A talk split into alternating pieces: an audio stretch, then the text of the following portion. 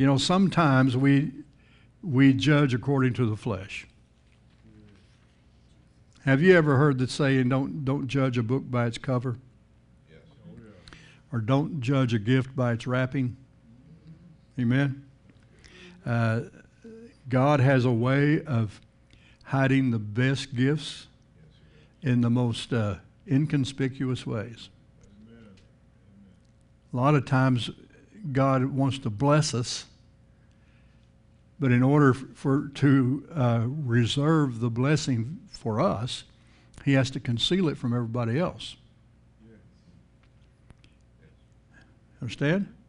But then when He starts moving us towards that blessing, we resist because we don't understand that He's directing us to a blessing and He wants to do something good in our life. All we see is what everybody else sees, which is maybe a briar patch or maybe a, you know, a, a dry place. But God wants to take us down that path because He wants to bless us. When God took Israel out of Egypt, the, the place of bondage, the place of slavery, and brought them out, He didn't bring them out to take them out into the desert and kill them. He brought them out, the Bible says He brought them out so He could bring them in. He brought them out of Egypt so He could bring them into the promised land. But they balked at going into the promised land because of what they saw. They saw giants. They, they did see that it was a beautiful land. They did see that it was a land that flowed with milk and honey. They did see that it was a wonderful place to live. But they also saw the giants. And so they accused God. Ten of the twelve spies you know, said, we, uh, we are not able to go up and take it because we are like grasshoppers in their sight. Y'all remember that story? Do you remember how it angered God? The Bible from that point on refers to it as the great provocation. They provoked God's anger.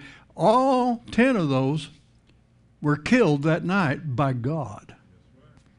God killed them. He was so angry.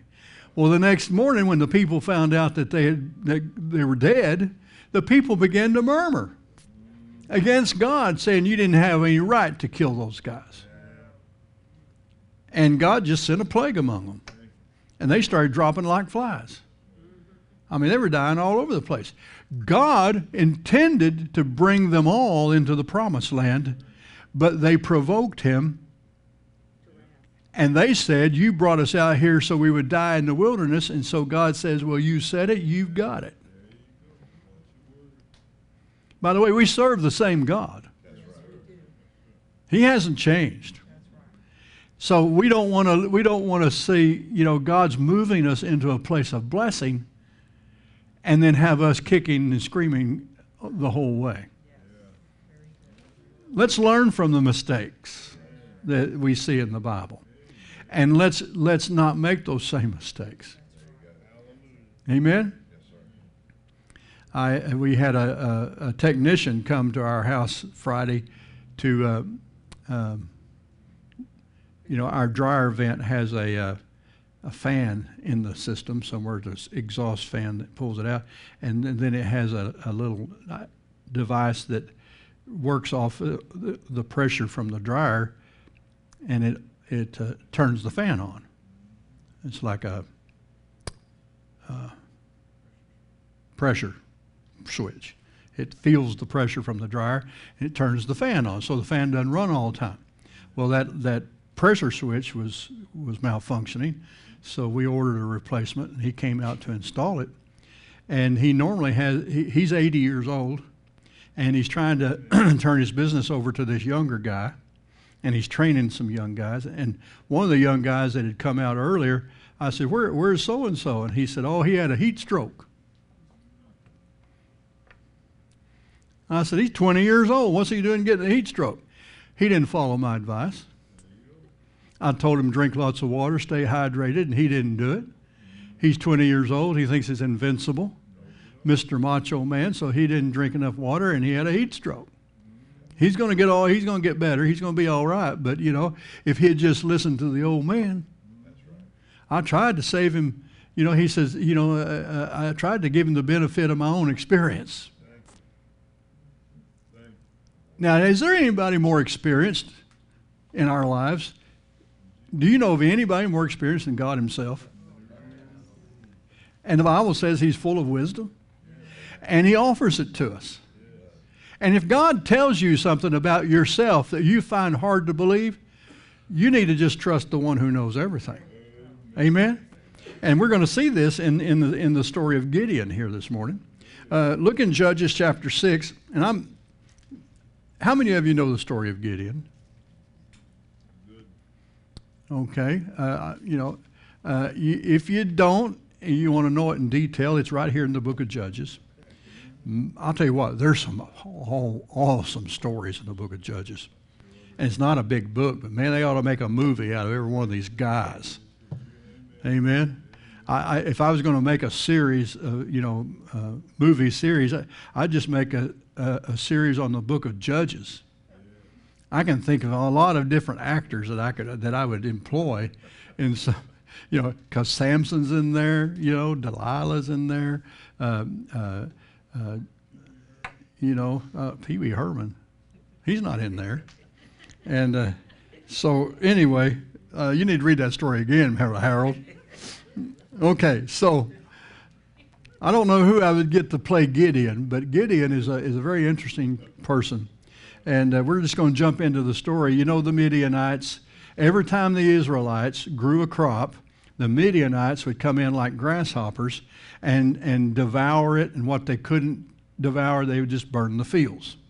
And so the, the Israelites were going through a period of starvation. I mean, they were, they were nearly starving to death because every time they, they had a crop, here comes the Midianites. And the Midianites had already taken all their donkeys and all their cows and all their sheep and all their livestock. So they, they had nothing.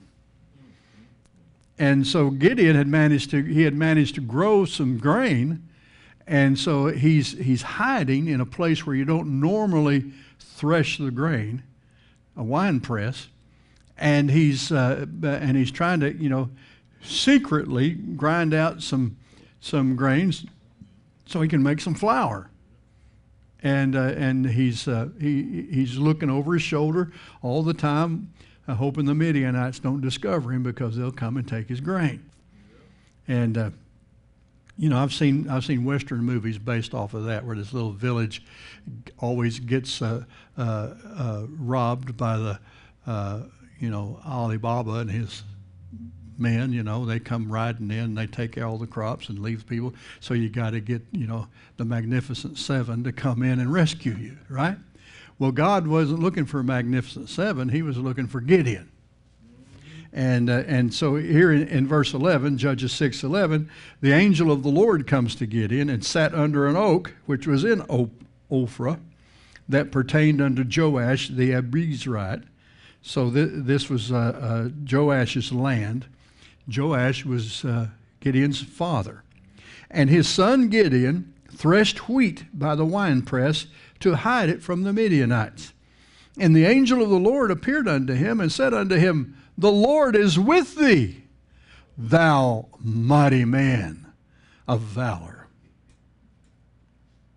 Hmm. And Gideon said unto him, O my Lord, O my Lord, if the Lord be with us, why then is all this befallen us? And where be all his miracles which our father told us of, saying, Did the Lord not bring us up from Egypt? But now the Lord has forsaken us and delivered us into the hands of the Midianites. Now, th- this is what you need to understand about the Bible. The Bible is truth, but not everything in the Bible is the truth. The Bible is true. All this is a true account. But what Gideon said about God is not true. He's falsely accusing God. God didn't forsake them. Who did the forsaking? They did. They, did. they forsook God. But, but Gideon, he's all messed up in his theology. He's all messed up in his history. He doesn't know the true facts. And so here he is. the angel of the Lord is calling him a mighty man of valor to whom the Lord is with. And he's saying, Not so. He's first, first of all, he said, No, the Lord isn't with me. If the Lord was really with me, I, I wouldn't be in this, in this place. I wouldn't be secretly hiding, trying to thresh out a little bit of wheat. By the way, his father was the, a landowner. And they had servants. You remember uh, later in this story, God sends them out to tear down the, the idol groves, and he takes 10 of his servants with him. So he's rich enough that, you know, they have land and they have servants, and yet he's poor enough that he himself is trying to thresh out some wheat. So, you know, he's like the poor little rich kid. And I've met a lot of folks who, who you know, had property, had land, had houses, but they couldn't pay to keep the lights on. Amen? Amen? Maybe you've been in that place where you, you've had property, you've had a house to live in, you've had cars to drive, but you couldn't afford to buy groceries. Anybody ever been there? I've been there. You know, I had a uh, years ago, I lived I lived in a, a, a community uh, bedroom community outside of Dallas. I was pastoring a church there, and it it had a lake and and and the, uh, from the shores of the lake all up the, all the way up the hill, uh, we call we call that Snob Hill because all of the executives built mansions down there. I mean, this is back in the in the 70s and the average home price down on Snob Hill was, you know, uh, between four hundred and five hundred thousand dollars. These were mansions back then. Of course, we lived on the other side of the hill in a stone, a stone parsonage made out of stones they hauled from Arkansas. You know, it felt like I was living in a cave. But uh, anyway, we we're on the other side of the hill and one of the guys, you know, one of the uh, power company guys, uh, I was talking to him one day because he came out to put a meter on or something for us, and and I I, I was talking about you know. Uh, I don't know how we got off on the subject of you know the rich and the poor, but he worked both sides of the hill. He worked the snobs hill, and he worked over here where us uh, working slobs lived, and and so we are talking about the contrast, and he says he says 90% of his cutoff orders are on Snob Hill. He said he's cutting people's electricity off all the time down there because they don't pay their bill. He said either they can't pay them or they just neglect to pay them. He said they've got boats on the lake, they've got fancy cars, they've got these fancy houses, but they can't hardly keep their lights on. And he said some of those folks, when, it get, when they get under a lot of pressure, they blow their brains out. On this side of the hill where you live, when people can't afford to, you know, keep their lights on, they just, they just light candles. They don't even think about blowing their brains out. They know how to, they know how to cope. But there's people over there in Snob Hill, they don't know how to cope. Well, I don't know where Gideon was, but I, ha- I have a feeling he was more of a Snob Hill dweller than he was, you know, uh, a poor slob. I mean, I would agree. It's probably it was probably that since his dad owned land and since he had ten servants, you know, he had to have more than you know the average Joe, right? But still, they were in such a po- impoverished condition in that country that even the rich boys were having to uh, eke out a way to eat. And in the middle of all this, the angel of the Lord comes and says, "Hey, the Lord is with you." It's like the time when I turned my car over and uh, I'm standing out on the side of the road. My car's upside down. I'm looking at it. It's it's raining. I'm just standing there soaked in the rain, and this guy drives up, and he says, "Anybody with you?" And I said, "The Lord was with me." And the guy the guy literally said, "You better let him ride with me. You're going to kill him." In other words, it don't look like the Lord was with you, But it, truly, you know, the reason I was able to stand there without being dead or bleeding was because the Lord was with me. The Lord took care of me. But sometimes what, what looks to us like God is with us is not necessarily the truth. And Gideon, you know, Gideon immediately challenged the angel, saying, Well, if that's the case, then why am I why are we living like this? Why is God forsaken us? And of course the answer was, You have forsaken God. Amen? And uh, and then uh, then he found issue with that phrase, thou mighty man of valor. We're looking at verse, uh, let's start up with verse 14. The Lord looked upon him and said, Go in this thy might, and thou shalt save Israel from the hand of the Midianites. Have not I sent thee? And he said unto him, O my Lord. See, he's, he's full of, Oh my Lord. Oh my Lord. Wherewith shall I save Israel? Now, how's that, how am I going to do that? Wherewith shall I save Israel? Behold, my family is poor in Manasseh, and I am the least in my father's house. Well, I'm the youngest in my father's house. That meant that he was not going to inherit the land. His, older, his oldest brother would inherit everything. So he's going to be his brother's servant. And, and uh, he said, he said I, I am the least in my father's house. You got the wrong guy. Boy, we've heard that before, haven't we? You've got the wrong guy. Isn't that what Moses told the Lord at the burning bush? You got the wrong guy. Isn't that what everybody thought about David? They thought, man, God picked the wrong guy there. Even Samuel the prophet scratched his head on that one. Amen? Samuel never would have picked David. The, the, someone in the flesh looking out through the fleshly eyes would never pick David to be king of Israel. But God saw something that no one else saw. God saw something in Gideon that no one else saw. And, and so he says, I am the least in my father's house. And the Lord said unto him, Surely I will be with thee, and thou shalt smite the Midianites as one man. You know, God was saying to Gideon, Gideon, it doesn't matter who you are. Doesn't matter that you're the youngest of your, your father's house. The fact is, I am with you, and that changes everything. I am with you changes everything. And isn't that the Lord's name, Emmanuel? His name is Emmanuel, which means the Lord is with you. You see, if the Lord is with you, then there's something in you that you yourself don't even realize. You don't realize the potential that is in your life simply because God is with you. And unless you ha- haven't realized it uh, yet, I have, the, I have the great privilege of announcing to you this morning that if you are a believer in the Lord Jesus Christ and you have surrendered your life to Him, not only is He in control of your life, but He is with you.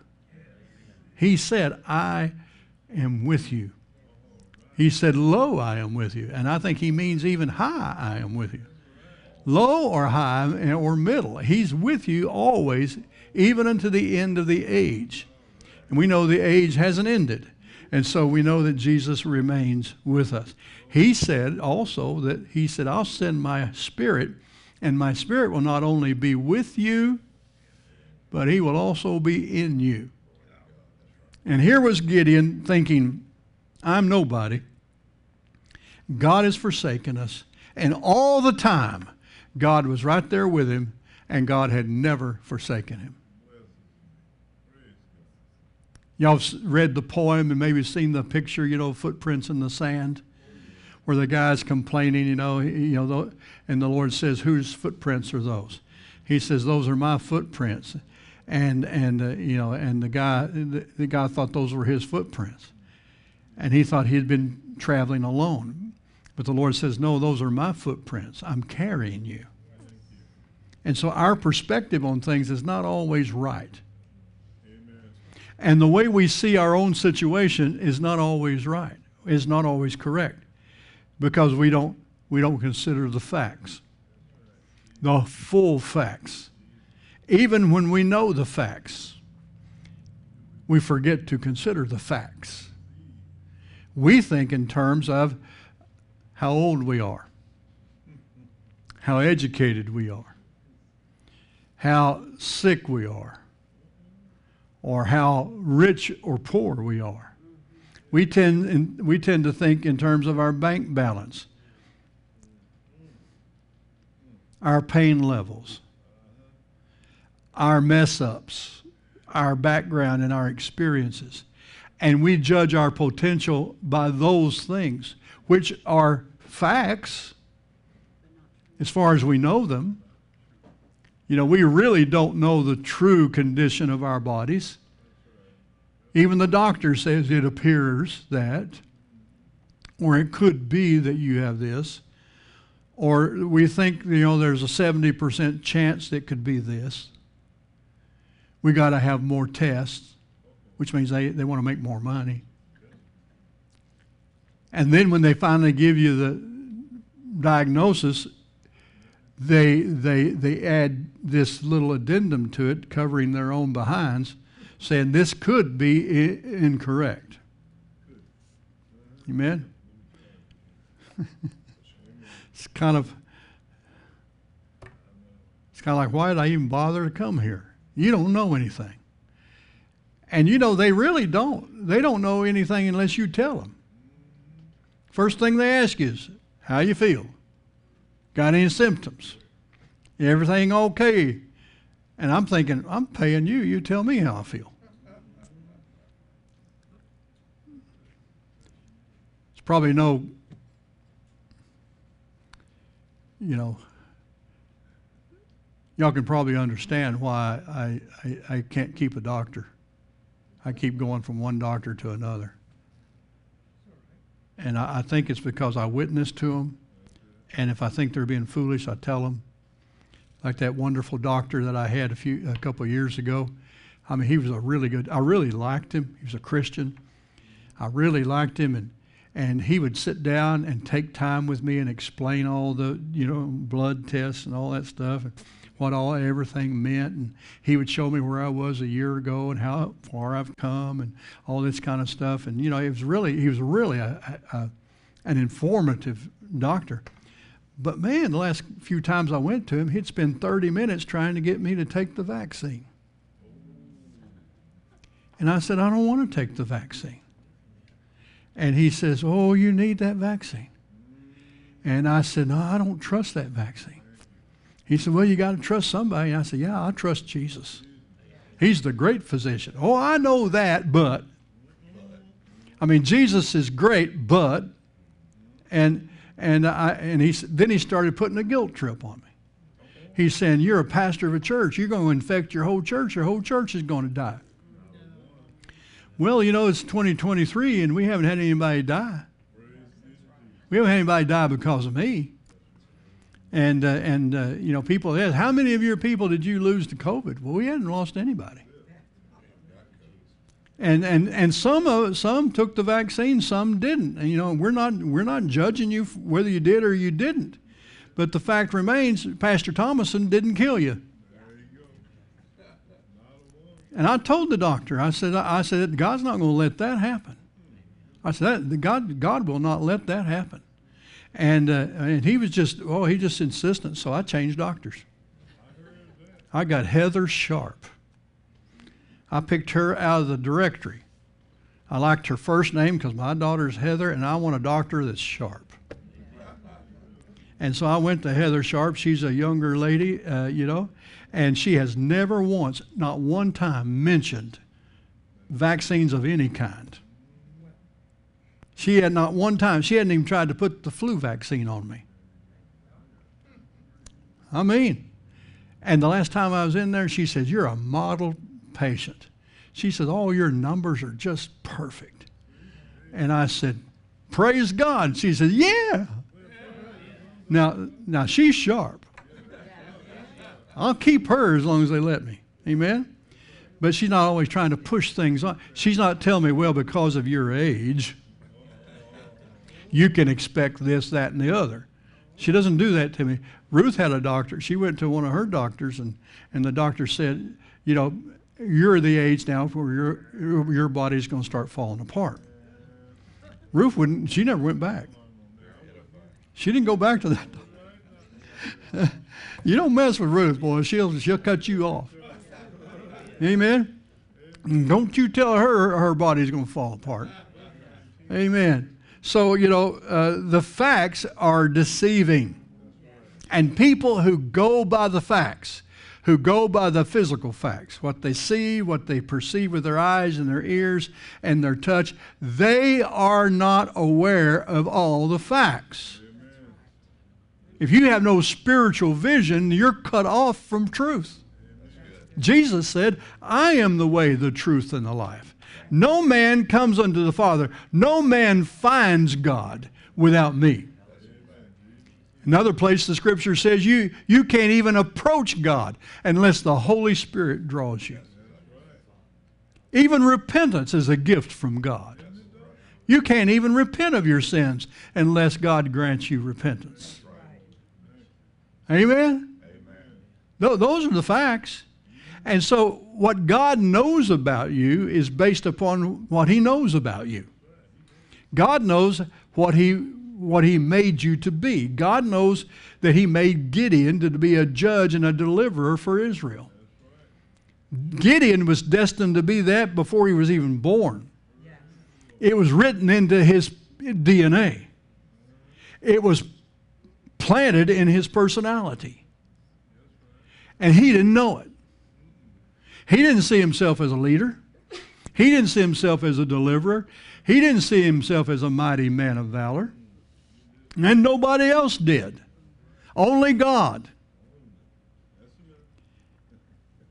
But when God opened his eyes to it, he was emboldened by it. And God's first commandment to him was to go and cut down his father's idol groves a grove, a grove was, was a, a, a, a really a, a grove of trees that where people would go and worship false gods.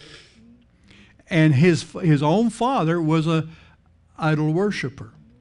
His own father had enough land and money that he had planted groves and, and had dedicated those groves for the worship of Baal. And the whole community was worshiping in those groves. And God told Gideon, Go chop them down and with the wood build me an altar and offer up a sacrifice. And Gideon got some of his guys and they went and did it at night. he still wasn't quite sure. So he went at night and they did it.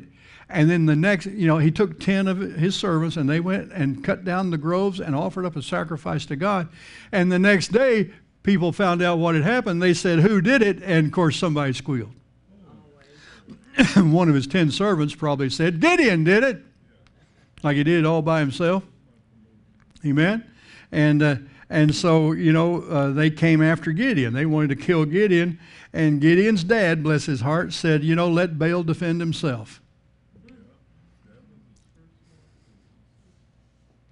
Said, if, if, uh, if he offended our God, let our God deal with him. And of course, their God never showed up. Amen? Well, let's look at some other people who thought themselves weak and powerless but became mighty when they realized God was with them.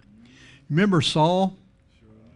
Saul, before he became King Saul, he was a shy boy. The Bible, the Bible talks about his, how timid he was.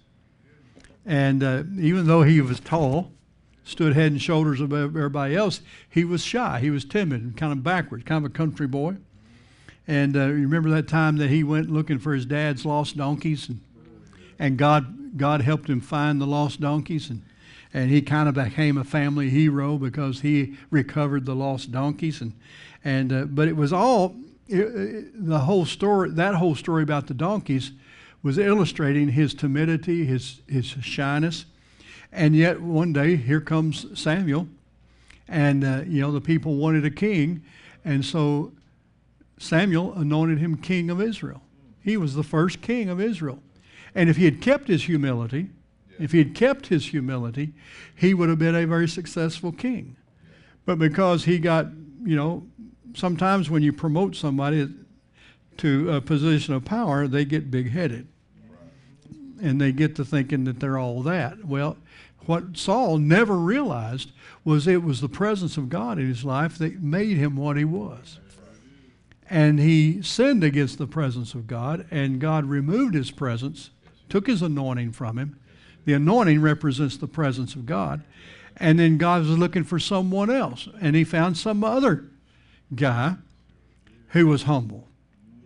And that was a shepherd boy out tending his father's flocks, taking care of family business, a little bit treated a little bit disrespectfully by his family. There's speculation that he was he was a, a an illegitimate child of Jesse. And uh, you know, I've heard that. I don't know how they could prove it, but the way they treated him kind of indicated such. Because when when Samuel came to anoint a king, God sent him to Jesse's house, and says, "I'm going to anoint one of Jesse's sons." and I'm going to put the anointing that was on Saul on on uh, one of Jesse's sons. They all lined all he lined up all of his sons, his good-looking sons, his tall, handsome sons, and Samuel stood in front of each one of them, and God said, "No, no, no." No, see, Samuel didn't. He didn't. Samuel didn't have the discernment to be able to pick him out. He's just following God. And, and they went down the line and they looked at every one of Jesse's sons, and, and, the, and none of them were the one. So Samuel turns to Jesse and says, You got another son somewhere? Jesse says, Yeah, yeah, I got one in the woodpile. I'm not so proud of him. You know, I got him out. I got him out tending the sheep. We didn't even tell him about this meeting kind of indicates there's something, there's a backstory to that. And but Samuel insisted, so they went and got David. David comes down, you know, not suspecting anything, not expecting anything, not knowing who he was. Even David didn't know who he was. He was just he was just a worshiper of God. He spent his idle time well. He didn't watch TV. He didn't stay, look at YouTube. He would just worship God while he's out there minding the sheep. He didn't spend his time out there on the hillside looking for a signal. I heard someone say if we looked at our Bibles as much as we look at our phones, what a difference that would make. You think about it. It's probably a good thing David didn't have a phone. Because he's out there just communing with God, fellowship. And God, God is looking for people whose hearts are upright. God knew, see, God knew where David was because David knew where God was. David was a worshiper of God long before he became king. And God knew it. And so God had David brought forward, and God put his anointing on David to be king. Now, David's brothers didn't accept it. His own father didn't accept it. Nobody believed it. I'm wondering if Samuel even believed. And it was it was much later before David rose up through the ranks and won enough battles and defeated enough enemies that he became king. He became king shortly after uh, Ziklag was burned. And his own men turned on him and they were going to stone him. Two weeks later, he was king. Because you remember when David recovered all? The, all that he recovered was everything that they had taken everything the Philistines had taken from him, and all the stuff they had.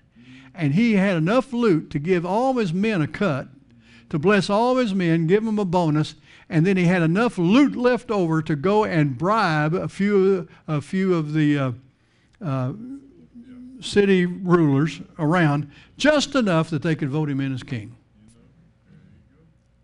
Y'all didn't know David bribed his way to the throne. Well, people are doing that today. I mean, you know. But it was God who gave him the victory and God who gave him the money, and it was God who gave him the favor ultimately. But, you know, Ziklag, which was supposed to be his darkest day, actually is what turned everything around. Because who? God was with David. See, when God is with you, who can be against you? Amen. And then how about how about Peter? Y'all remember Peter? The day Jesus was tried? I'm not talking about the braggadocious Peter, you know. I'm not talking about the Peter, you know, that, you know, big mouth Peter bragging to Jesus about all. I'm talking about the real Peter. When the chips were down, Peter, the coward Peter, the Peter who denied Jesus three times in one night, the Peter who failed, that Peter. What does the Bible say he did when he heard the cock crow? It says he went out and wept bitterly. He saw himself as a traitor, a betrayer, a weak man, a failure. Uh, Judas made a, a, worse mistake. Judas went out and hung himself. Peter went out and just felt sorry for himself. He wouldn't, you know, Peter might have been too cowardly even to kill himself. But he was low. I'm telling you, he was low. How many of you would agree that that night Peter was low? Amen? Jesus never forgot Peter, though.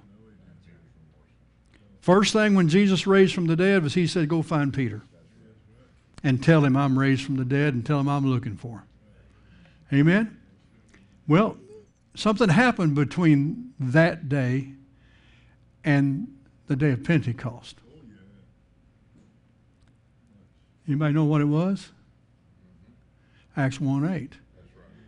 After that, the Holy Ghost has come upon you. You shall receive power from on high, and you will be my witnesses, says the Lord. You'll be my witnesses. Well, Peter was there. Peter heard that. And Peter realized, you know, when the Holy Ghost comes, I'm going to be a different person. I'll have power to, I'll have power to stand up for Jesus. I'll have the power to stand death in the face. And he did. On the day of Pentecost, the Holy Ghost came and Peter stood up. And he began to preach. And 3,000 souls were added to the church that day. A few days later, Peter and John are going to the beautiful gate, through the beautiful gate into the temple, and the lame man was sitting beside the gate. Y'all know the story. Silver and gold have we none, but that which we have we give unto thee. In the name of Jesus Christ, rise up and walk. They took him by the hand. The man was miraculously healed. It was such a notable miracle, even the Sanhedrin couldn't deny it. But they did bring Peter and John before the Sanhedrin. And Peter stuck up for himself. He spoke boldly. He said, This man that you sit stands before you whole was not made whole by us, but by the one you crucified and whom God has raised from the dead. And we're witnesses that he's raised from the dead. By faith in Jesus does this man stand before you whole. Who was he talking to? The same people he denied Jesus in front of just a few days before. And what was their comment?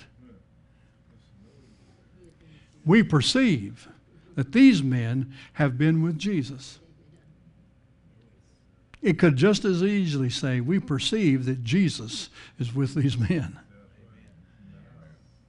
Because he was a different man when he had received the indwelling of the Holy Spirit.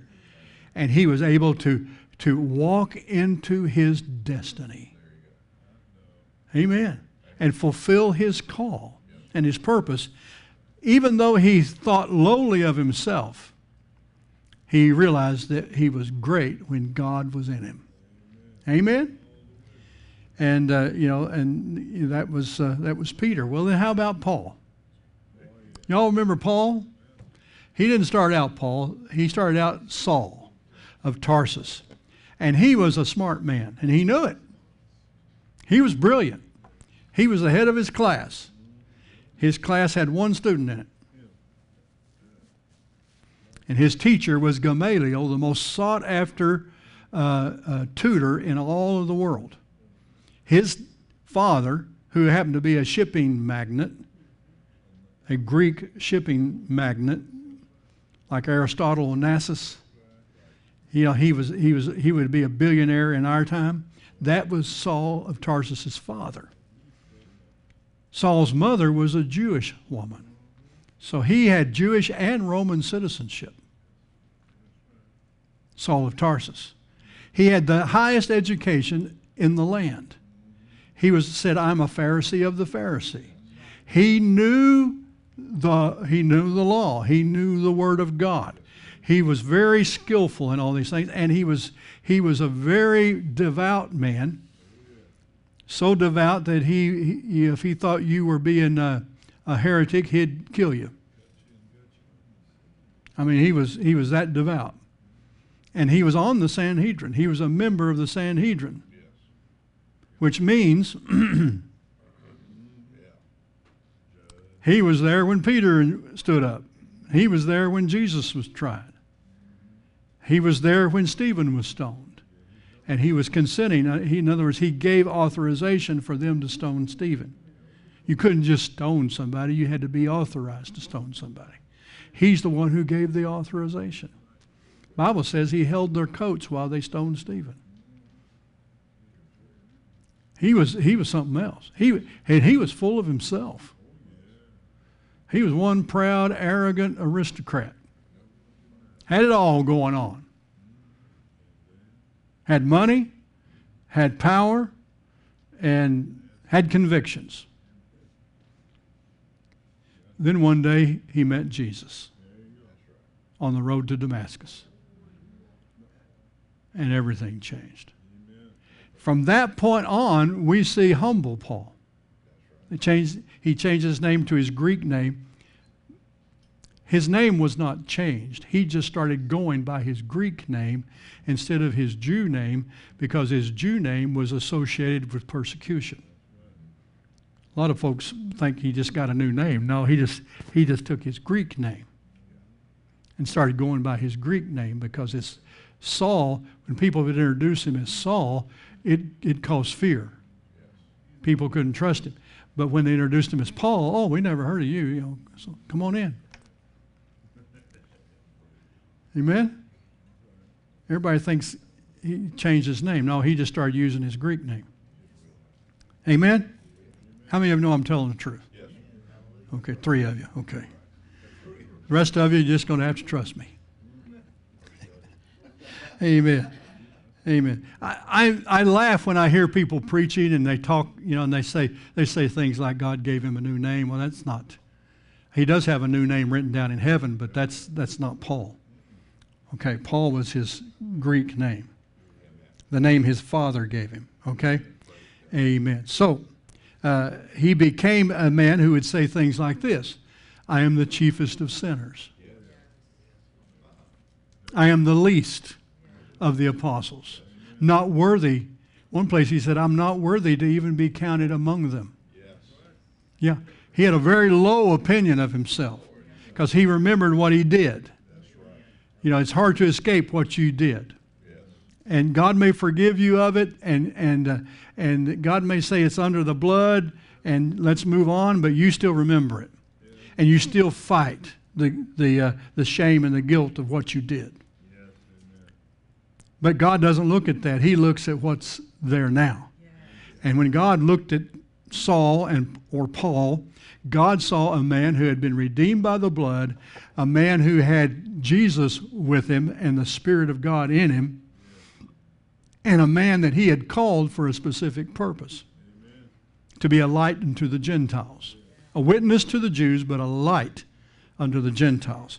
And Paul is, is a light for us. Paul continues to be a light. And I know when he's talking about being the chiefest of sinners and the lowest among the, uh, uh, the apostles, he wasn't thinking, he had no clue of his impact upon my life and your life. Now in heaven, he sees it. But you know, in heaven, he gives all the glory to Jesus. But you see, Jesus didn't stop him on the road to Damascus to stop persecution. That was a side benefit. Jesus stopped him on the road to Damascus because Jesus had a purpose for him. Jesus had a call. There was a destiny placed upon him, and Jesus knew it. Paul didn't know it. Paul had to learn it, it had to be unfolded to him.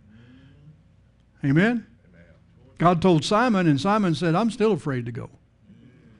God said, No, you go because he, I, have called him to be a light unto the Gentiles. When he gets there and he gets his healing from the blind eyes, Simon tells him what God told him. And, and but Saul was a newbie, and he, he, didn't, he didn't believe that. He didn't receive that. He didn't understand that. But as time unfolded, he began to understand that what was prophesied over him was true. And there are a lot of things that have been spoken concerning you Amen. that you didn't see as divine destiny.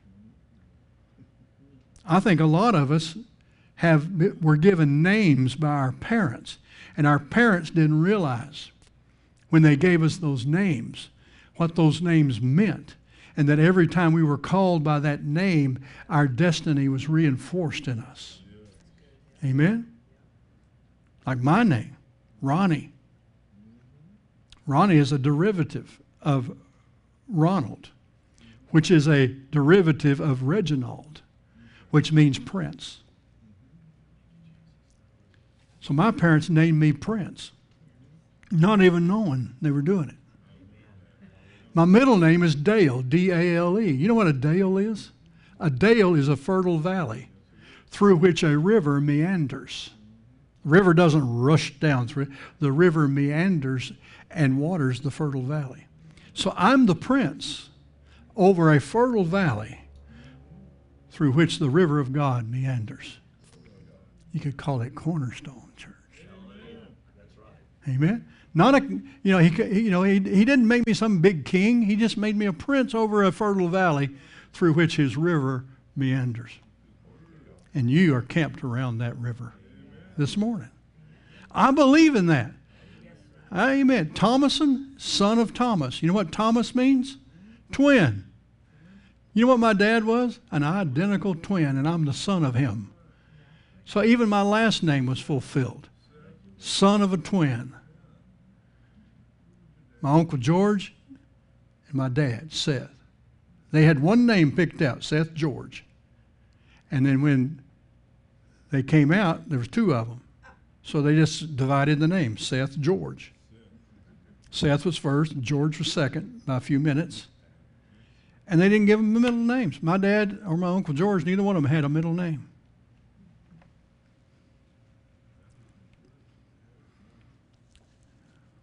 People would ask them, What's your middle name? Don't have one. So they'd put down zero.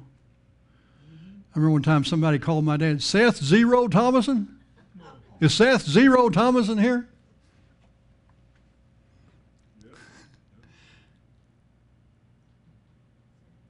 Very prophetic. Very, very prophetic name that I was given. Your name means something. Irene means pearl of, pearl of great price.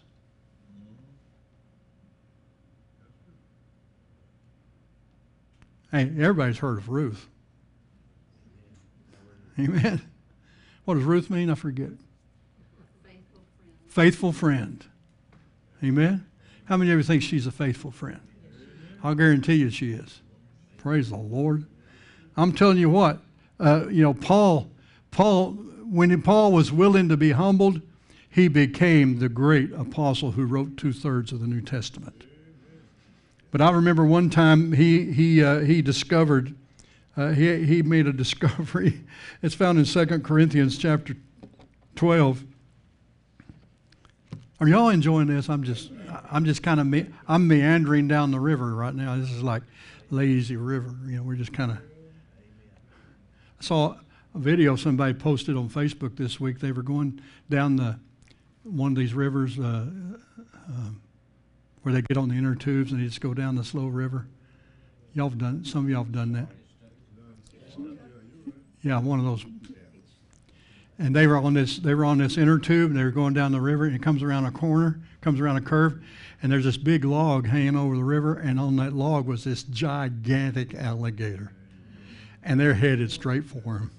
So they start paddling, you know, with their hands, and screaming, and that. I mean, that that was that looked like a 14 footer laying across that log, and to them it probably looked like you know pterodactyl or something. But I mean, it was it was huge. And just laying there sunning, you know, and he didn't even move. And they start screaming and paddling. I'm saying sometimes when you get on a river, you run into things you don't expect. Maybe this morning, as we are going down the river, the fertile river, uh, maybe you'll get something you didn't expect. 2 Corinthians 12 7, Paul says, uh, And lest, lest I should be exalted above measure through the abundance of the revelations, there was given to me a thorn in the flesh, the messenger of Satan. What was his thorn in the flesh? A messenger of Satan. That's all you need to know. It didn't come from God. There was given to me of God a messenger of Satan. No, that don't make sense. People tried to define what it was, and they tried, well, he, his eyes were weak, or he had a physical illness, and God wouldn't heal him. There's no place in the scripture that, that where God ever refused to heal somebody. Amen? And we know that he asked three times for this to be removed. And, and, uh, and, and, and, well, let's look at what God said. He said, For this thing I besought the Lord thrice that it might depart from me. And he said unto me, My grace is sufficient for thee, for my strength is made perfect in weakness. That's not a no, people. He asked God three times to remove it, and God did not reply in the negative. Do you see anything negative in what God said? He said, My grace is more than enough. Sufficient means more than enough. My grace is more than enough for you. For my strength is made perfect in your weakness. My strength made perfect, in other, words, it's, it's completely revealed. My strength, God's strength, is revealed in your weak places. So if you consider yourself weak and incapable of doing something, God's grace in you makes you strong. Most gladly, therefore, he says, will I rather glory in my infirmities. That word infirmity does not mean sickness, it means weakness, in, inabilities, lack, lack of ability, lack of talent, lack of power. He said, I, I, I will rather glory in my infirmities that the power of Christ may rest upon me.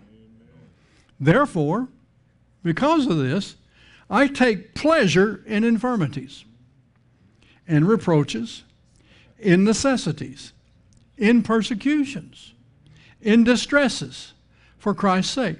In other words, I take pleasure in the bad stuff.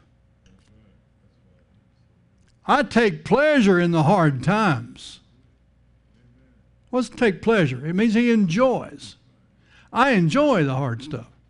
I enjoy the hard times. I enjoy the tribulations. Take pleasure means to enjoy. Right? If you're taking pleasure in something, that means you're enjoying it to the hilt. He says, I get giddy happy.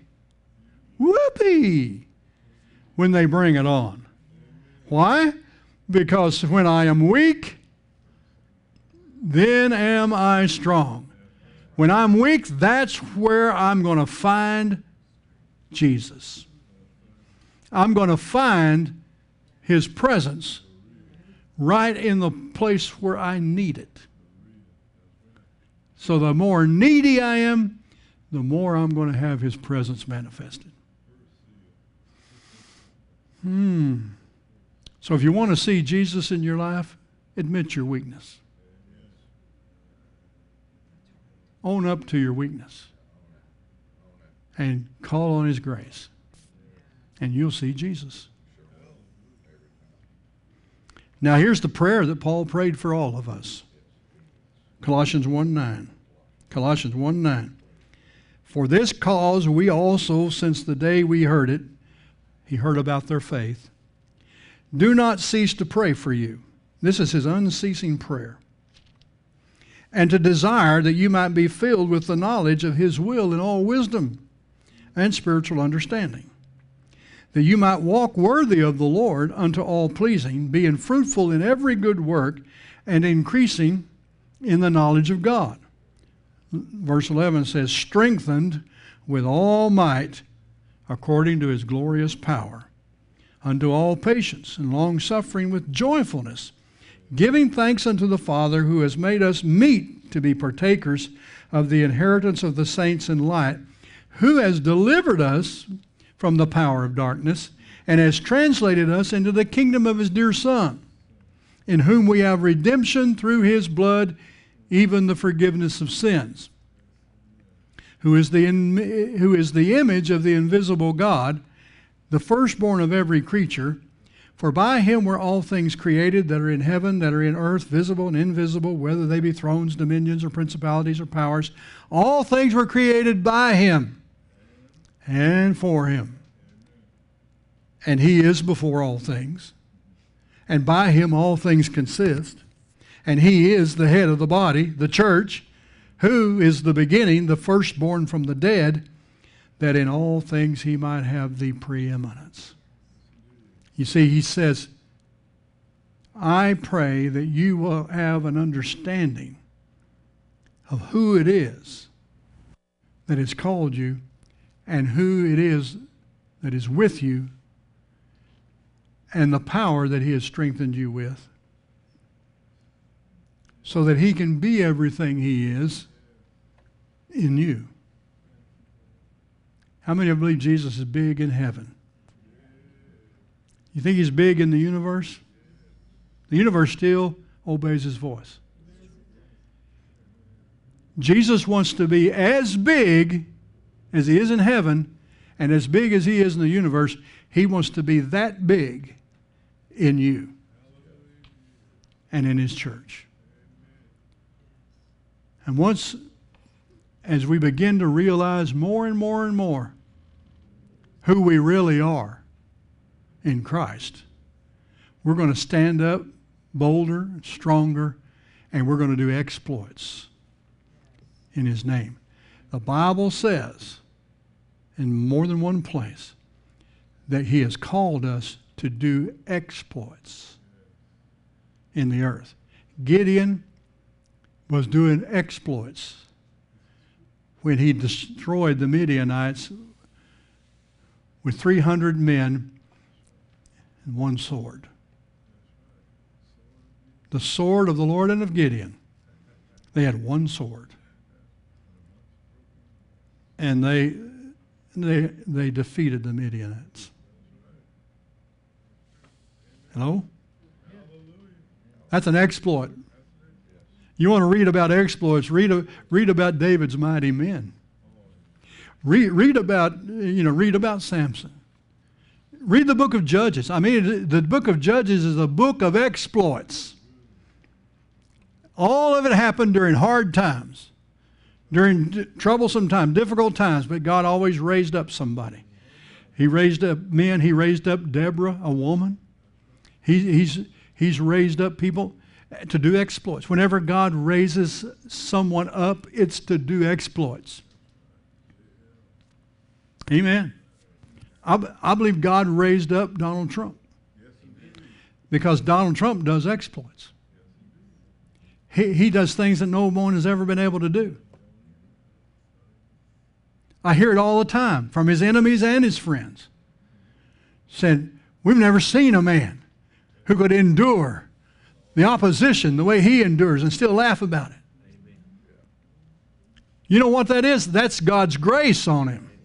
No human man can endure what he's endured except God be with him. Amen. I mean, people come like Nicodemus at night and they say, Donald Trump, no man could do the things you do except God be with you. And he agrees. He recognizes it. People talk about him being arrogant and brash and conceited and self. You know, that man, listen, that man knows. I heard it from his own mouth. He knows where his strength comes from. And he gives God glory for it. Don't listen to his enemies. Amen? We worship the man? No. Do we approve everything he says and does? No. It's like someone said, we weren't voting for a pastor, we were voting for a, a, a president, a leader, a warrior. It's going to take a warrior to get this country out of the pit. But don't think it can't happen and don't think God can't do it because when God raises somebody up, he raises them up to do exploits. And he's raising up others in the land to do exploits. Amen? I think our own governor was the one that God raised up. And, and it saved Florida from a whole lot of stuff that other states had to go through. God's still in the raising up business, folks, and He knows where to find you. You may be out minding the sheep, just singing on the hilltop. God knows how to get you from there to a throne. God got Joseph out of the dungeon, out of the pit, and got him on the throne of Egypt. In a day. How long does it take God to exalt? He can do it in a day. Just ask Joseph. Amen? Now, Joseph might have thought it took 20, 20 years, but in the end, it was just a day. One day. In one day, God can bring you into your destiny. Doesn't matter how old you are, how broken down you are, how suffering from arthritis you are, or whatever. Whatever you give to God, God can use it in whatever shape it's in. Amen. And so I want to challenge you this morning to just ask God to show you what He sees. Show, not what you see. You need to see what He sees. Thou mighty man and woman of valor. Amen. Why? Because the Lord is with you. Don't doubt it. Amen. Praise God. Go ahead. We're going to have our ushers bring the communion elements, and we're going to take communion together. I, I love doing this, folks. It, to me, it, you know, someone say, "Well, you don't have very many altar services." This is an altar service. Amen. I don't have to call you down here on this carpet for us to have an altar service. Communion is an altar. We we come together around around the elements. Amen. And uh, and there's nothing that you can accomplish up here on this carpet with me laying hands on you and praying for you that cannot be accomplished by you taking communion. Amen? Healing for your body, forgiveness for your sins, deliverance from all evil powers. It all happens through the body and the blood of the Lord Jesus. Without the body and the blood of the Lord Jesus, all our praying, all our anointing with oil would be of no avail. But because of the body and the blood, it's all possible. I cannot count how many times I've taken the emblems into a sick person's hospital room or bed chambers and just sat down with them and served them communion. How many times I've seen God heal them and raise them up. Why? Because they're focusing their faith where it needs to be focused. Focus your faith where it needs to be focused. My faith is focused on Jesus' body and his blood. Amen. Lord Jesus, right now, as we hold the bread in our hands, we remember that it was you who said, This is my body, which is broken for you. As often as you do it, do it in remembrance of me. See, up until that time, every time they broke bread, they were doing it in remembrance of the Passover back in Egypt. But Jesus changed their focus. Instead of looking back, he had them looking forward to the cross. And for us, we're looking back on the cross. But our focus is no longer on the blood of a lamb. Our focus is on the blood of the Lamb, the Lamb of God, who takes away the sin of the world. Amen? See, I don't think lamb when I eat this. I don't think a sheep or a goat when I eat this. I think Jesus. When I eat this, I think Jesus. Ooh, that's different. Amen? That's different from a fuzzy little lamb. This is Jesus. So as we eat this together, I want you to think about Jesus. Eat it with me.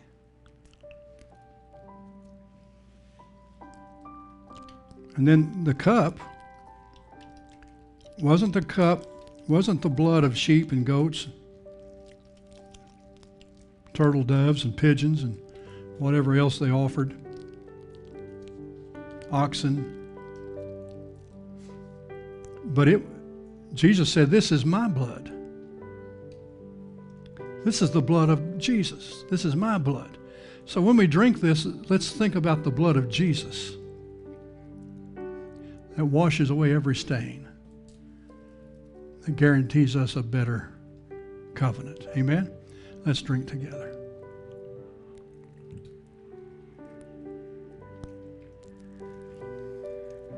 Amen.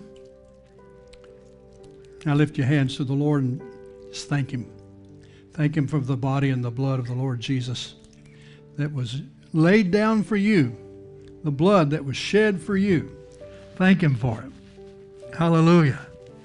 Thank you, Jesus, for including me in your great redemption plan. Thank you, Jesus, that with your stripes I am healed. Thank you, Jesus, that by your blood, by your blood, I am sanctified. Hallelujah. Hallelujah.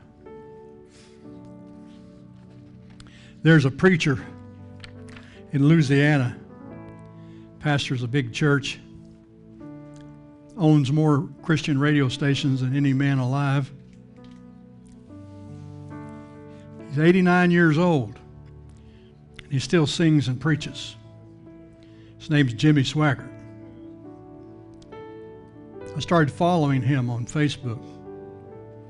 And uh, I was listening to him. T- today he's, he's old and tired enough that he preaches sitting down in a chair. But he's still strong.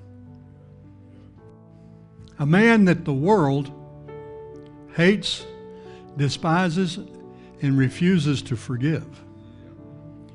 And a good portion of the church. When you mention Jimmy Swaggart, they think about his sin. Do y'all realize that was over 40 years ago? How would you like to be held to something you did 40 years ago? I understand the world doing it, but it's wrong for the church to do it. And you know what that man discovered? In the midst of his sin, in the midst of his total worldwide humiliation and embarrassment, he discovered that God never left him. That Jesus never left him. And he rediscovered God's forgiveness, God's grace and mercy. Well, he'll never regain the ministry he lost but he's still got a great ministry. Church of, you know, about 3,000 people. His son pastors it now, Donnie. Man, I knew Donnie when he was about five years old. See, I used to help Jimmy Swaggart set up his, his books and album tables back in the day. I even got to preach a Vesper service right ahead of him preaching. First time I ever preached to over a thousand people, they didn't come to hear me. They came to hear Jimmy. And I was just as disappointed in him as you were when he fell. But what blesses me is he didn't stay fallen. He rose up. His wife forgave him. He's still married to Frances. His son pastors his church. and speaks highly of his dad. And at 89 years old, he still plays the piano better than I can. Still sings. And he can carry a tune. He is a living example of what God can do if you surrender your life to Him. Amen. So if you think you've sinned away your day, if you're alive, there's still a chance for you. Amen. If you think you've made so many mistakes in your life and you've got such a colorful past that God can't use you,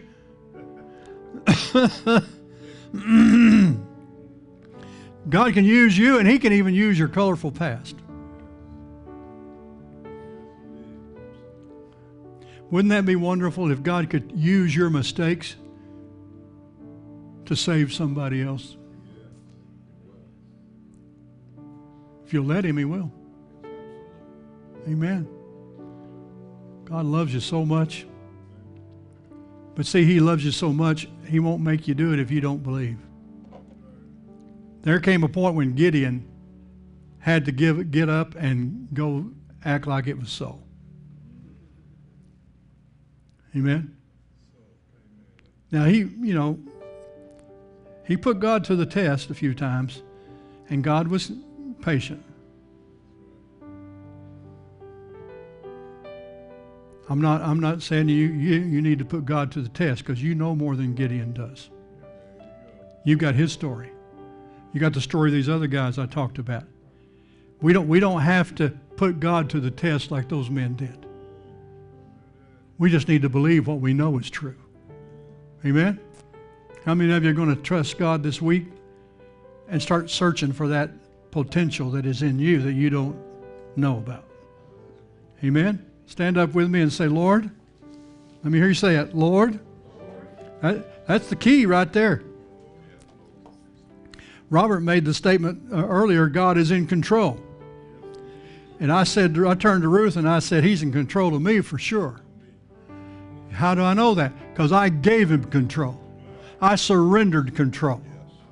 So if He wants to make me the king of the world, even though I don't think I could do it and I don't really want it, if He wanted to make me king of the world, I'm submitted to it. Please don't. Don't ever tell God there's something you won't do. Because He loves to. God's, God's got humor. Amen. So there's not a place on this earth I have told God I won't go. Because I don't want Him to send me there. I put in my request for certain, you know, wonderful spots. And it's funny, I've never gone there. I've always gone to where I didn't even think about it. I never dreamed, never dreamed one time, not one time, that I ever dreamed that I'd live in Jacksonville, Florida or Broken Bow, Nebraska. Who dreams about going to Broken Bow, Nebraska? I didn't even know it was there. You know I didn't even know where Jacksonville was? I had to look it up on a map. Never once in my life did I ever dream about the places I've gone. But the Bible says you make your plans and God will direct your steps. So you know what I did? I planned on going. I prepared myself to go. And then God is the one who directed my steps to wherever I've gone. And I don't regret I don't regret Broken Bow, Nebraska, because I wouldn't have met the Jays if I hadn't gone to Broken Bow, Nebraska, or the Armors, or the Fellows. I don't regret coming to Jacksonville. I wouldn't have met Ruth if I hadn't come to Jacksonville. Of course, I didn't meet her here. I met her in Savannah. I don't regret driving through Savannah that day. Amen. I have no regrets because I know who's guiding my steps. God with you is all that matters. Amen. Turn to somebody and say, God with you is all that matters.